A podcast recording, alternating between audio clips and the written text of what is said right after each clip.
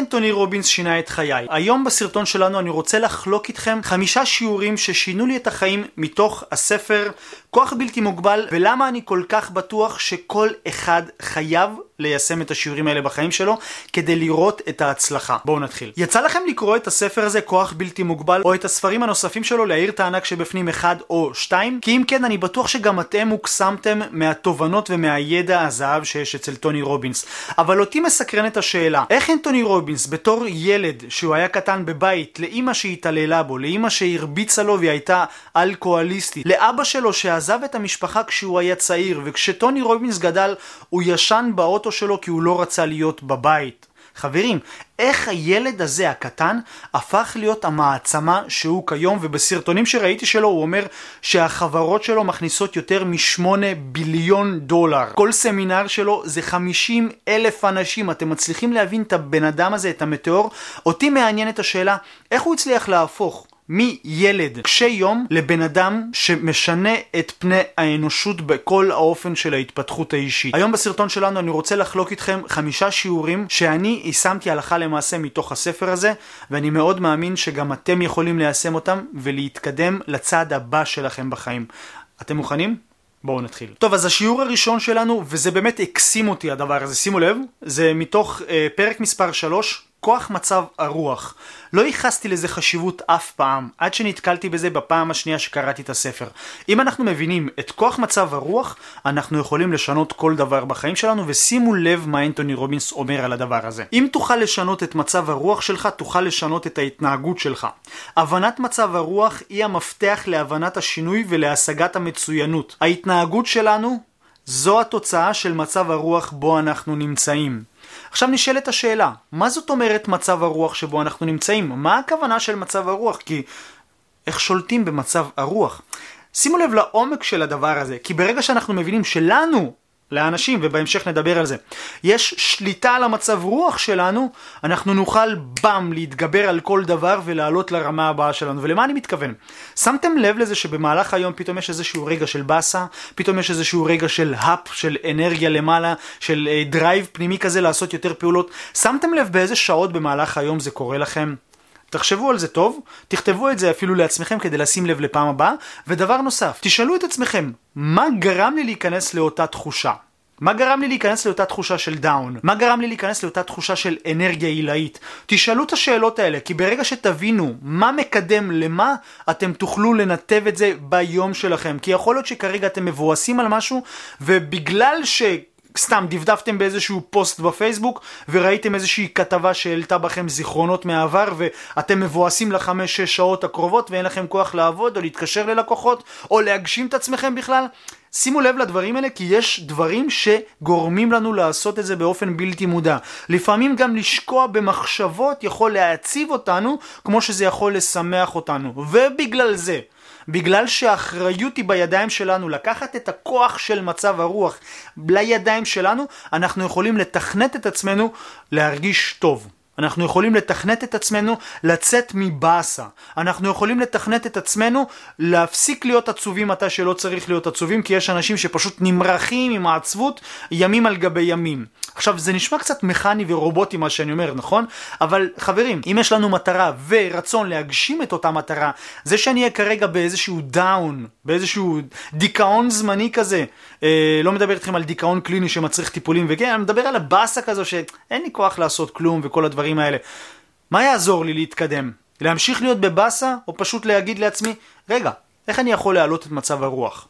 אולי לצפות בסרטונים של הילדים הקטנים, אולי לשים מוזיקה ולקפוץ קצת להרים את האנרגיה, אולי לעשות איזושהי ריצה קלה, אולי להתקשר לחבר קרוב ולהגיד לו, תשמע אחי, יש לך אולי איזה בדיחה לספר לי, מה אתה אומר, איך עבר עליך היום, בוא נדבר קצת, אה, יש לי קצת באסה. אתם מצליחים להבין מה אני אומר לכם? אנחנו יכולים לצאת מהסיטואציה הזו, ברוב הפעמים אנחנו בוחרים להישאר שם בכוח. ופעם חבר שאל אותי, רפאל, איך אתה יוצא ממצבים כאלה? אמרתי לו, אני מכתיב לעצמי זמן יציאה. אומר לי, מה זאת אומרת? אמרתי לו, נגיד אם קרה סיטואציה ואני מרגיש צורך להיות עצוב, אני לא אומר לעצמי, טוב, אל תהיה עצוב, מה אתה בחורה, או מה אתה חלשלוש, או כל מיני דברים כאלה. מכירים את זה שאומרים, מה אתה בוכה כמו ילדה קטנה? לא, לא, לא במובן הזה, אני לא דוחק רגשות. אני נותן לעצמי להרגיש את אותו רגש. עצבות, סבבה, תרגיש עצבות. אבל מתי אתה כן יוצא מהנקודה הזו? אני שם לעצמי דדליין, אתה רוצה שעה? סבבה, תתמרמר על עצמך שעה, תבכה שעה, אה, אל תעשה כלום שעה, אבל אחרי שעה אתה חוזר לעצמך. ככה אני מנהל עם עצמי את הדו-שיח הזה, חברים. וזה השיעור שלמדתי מכאן, חברים. הלכה למעשה, מה שלמדתי, לתכנת את מצבי הרוח שלי. להבין מה קדם למה, מה הביא אותי להרגשה של הדאון, כמו מה הביא אותי להרגשה של ה-full energy, נכון? מה שאנחנו קוראים לזה אנרגיה גבוהה, ולהכניס סיטואציות כאלה של עוד מצבים שיכניסו אותי לאנרגיה גבוהה, כמו לשים מוזיקה שאני מאוד אוהב שמקפיצה אותי, או לצאת להליכה, לעשות כושר וכל מיני דברים כאלה. מצליחים להבין את הנקודה? יאללה בואו נעבור לשיעור מספר 2. שיעור מספר 2 הוא מפרק 5 שהוא נקרא שבעת שקרי ההצלחה, אני אקריא לכם תובנה מכאן, שימו לב. הנתיב להצלחה מורכב מידיעת המטרה שלך, מעשיית מעשה, מידיעת אילו תוצאות אתה משיג ומגמישות לשינוי בדרך להצלחה. מה שאמרתי עכשיו לא, לא חידשתי לכם כלום, אני בטוח שאתם שמעתם את זה בסרטונים אחרים, בסדנאות אחרות, בספרים אחרים אפילו, אבל שימו לב, הרבה אנשים אומרים, אני אזמן שפע וזה יבוא לי. מצד אחד זה נכון, אבל אם אני לא עושה פעולה, זה לא יבוא. אני צריך לעשות פעולה כדי שזה יקרה. אוקיי? לעשות פעולה. אבל מה שאני רוצה להתעכב איתכם ולהגיד לכם כאן מתוך הציטוט שהקראתי לכם זה, שימו לב למה שהוא אומר שזה אחד הדברים הכי חשובים וזה גם מופיע בקורסי NLP אם עברתם או לא עברתם, רק שתדעו, גמישות היא אם כל המיומנויות, עכשיו תראו למה הוא התכוון, מידיעת אילו תוצאות אתה משיג, הנה שימו לב, ומגמישות לשינויים בדרך להצלחה. הרבה אנשים אומרים, טוב, יש לי בראש את ה vision שלי ואני משיג אותו, אני הולך ראש בקיר, שובר הכל. מצד אחד זה נכון, הנחישות הזו זה מאוד חובה, אבל אנחנו צריכים צריכים להבין שאנחנו צריכים להיות גמישים. אז מסלול אחד לכיוון המטרה לא הוביל אותי כרגע למטרה, אבל אני יכול לחשב מסלול מחדש. המטרה שלי לא תשתנה.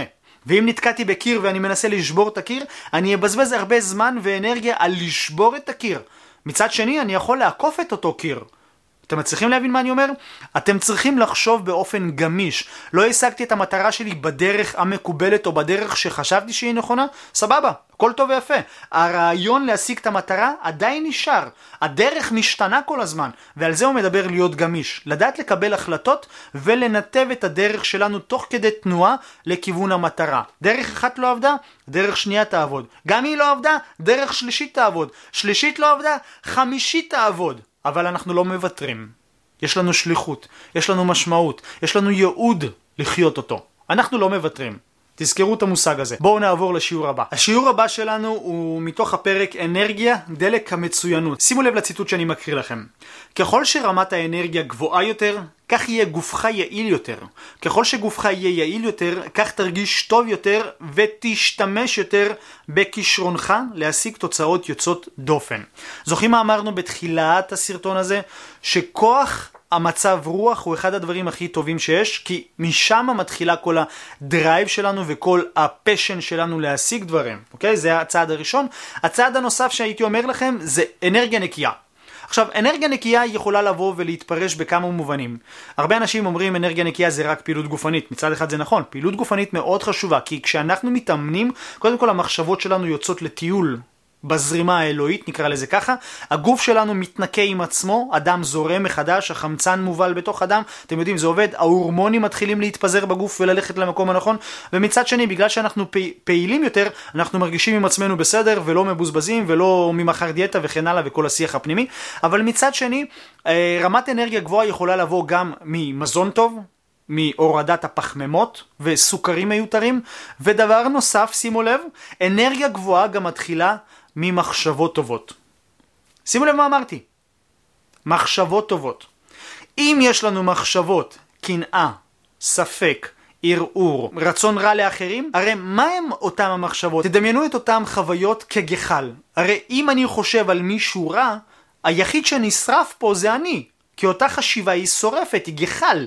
אם אני מקנא במישהו, היחיד שנאכל מבפנים, בקנאה הזו, זה לא הבן אדם שאני מקנא בו, זה אני.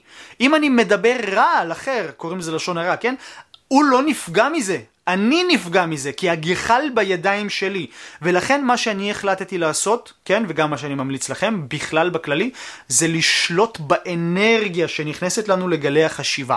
ויש לזה משמעות מאוד גדולה. להבין איזה מוזיקה אני שומע. להבין איפה אני נמצא, באיזה סביבה. על מה מדברים כל היום? רק על כדורגל, בנות, סמים ואלכוהול? אוקיי? תעשו את החשיבה שלכם לבד. או שאני רוצה אה, קבוצה של mastermind שתדבר איתי על הצלחה, התפתחות אישית, הגשמה, כסף, עסקים וכן הלאה. במה אני צופה?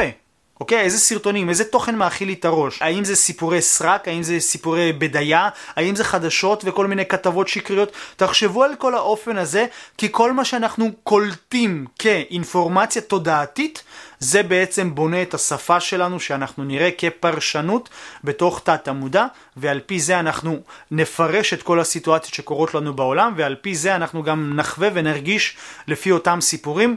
אז תחשבו טוב מה אתם מכניסים לתודעה שלכם, לפה שלכם, שזה לקיבה שלכם, כן?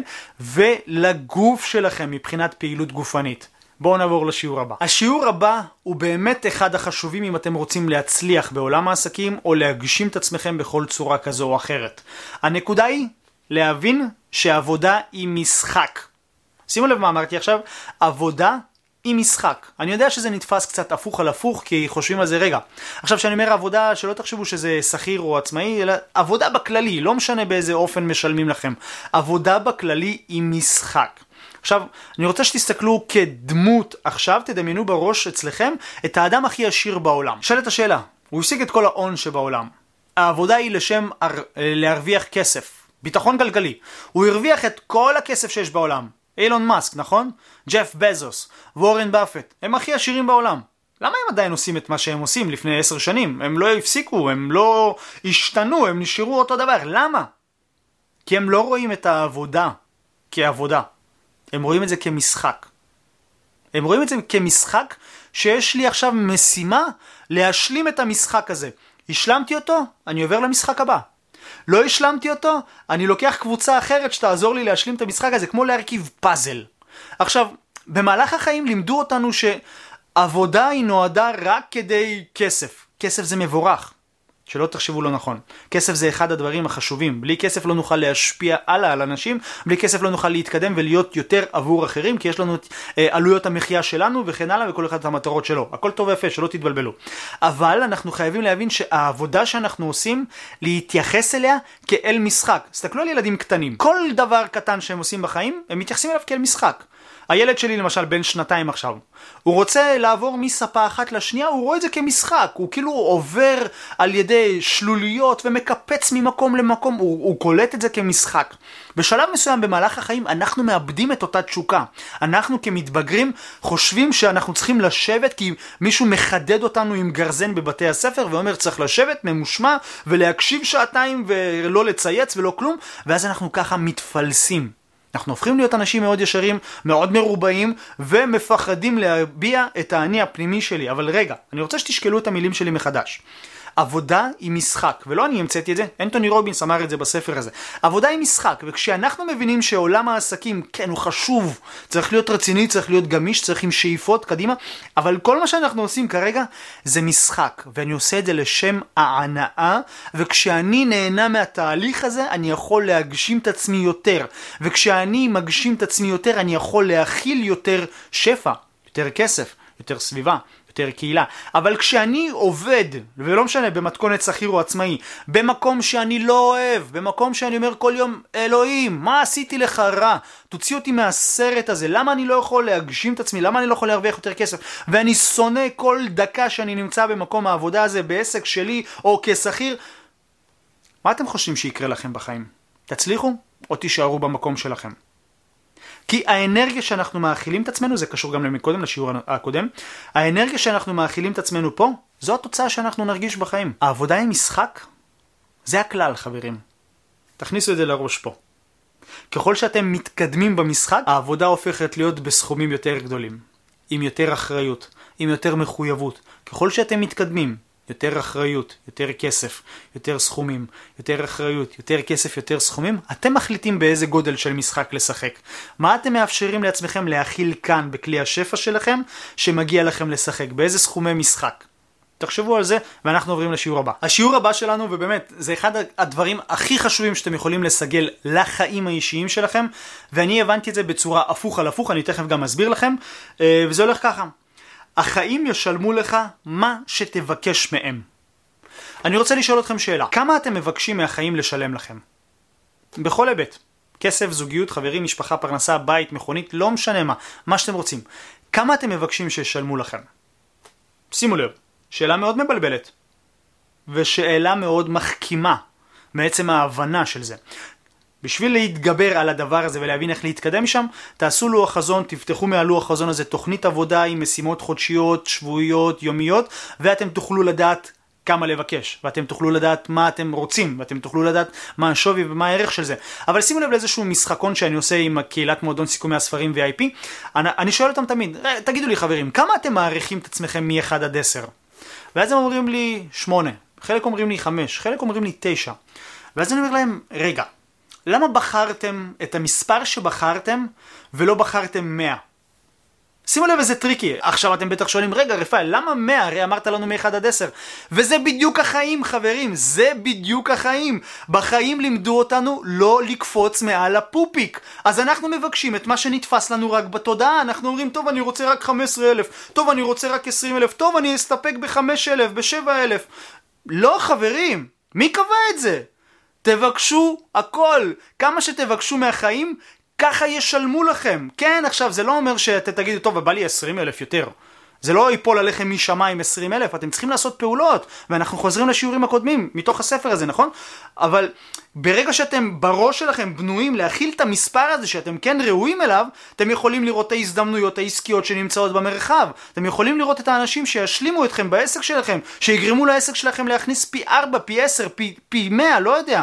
אבל אם עוד בראש שלכם, במחשבה שלכם, המספר הזה לא קיים, אתם לא תקבלו את זה. גם בזוגיות אני אומרת אותו דבר, גם בהצלחה, לא משנה, כל דבר שאתם רוצים בחיים. אתם חייבים להבין, כל מה שתבקשו, ישלמו לכם. ובספר הזה יש את הדוגמה הכי מעניינת לדבר הזה. ומאיפה טוני רובינס הגיע לתובנה הזו, שימו לב. הוא אומר שהוא יצא אחרי איזושהי הרצאה שהוא העביר, והוא עשה טיול מחוץ לקמפוס הזה, וזה היה שעות ערב המאוחרות, היה כבר חשוך, וניגש אליו איזשהו בן אדם ואומר לו, excuse me sir, excuse me sir, וטוני רובינס בהתחלה נבהל, ולא יודע לדבר איתו, לא לדבר איתו, הוא, הוא חשש, לא יודע מי הוא. אז הוא אומר לו, כן, במה אני יכול לעזור לך? הוא אומר, יש לך לתת לי שקל? אז טוני רובינס לרגע חשב ואמר, זהו? זה מה שאתה רוצה? אומר לו, כן, תן לי שקל והכל טוב, אני אמשיך בדרכי. אומר לו, אתה בטוח שאתה רוצה רק שקל? עושה, כן, כן, שקל יספק אותי. אז טוני רובינס הוציא שקל והביא לו. כן, אני, אני אומר שקל, אבל זה היה דולר. אז הוא הביא לו את זה.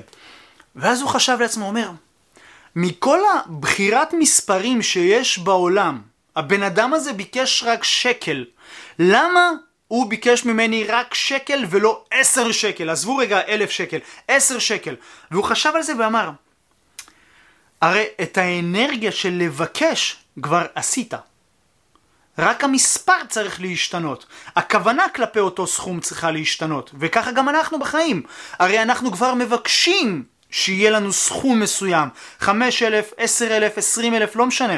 אנחנו כבר עושים את הפעולה לבקש. למה לא לבקש יותר?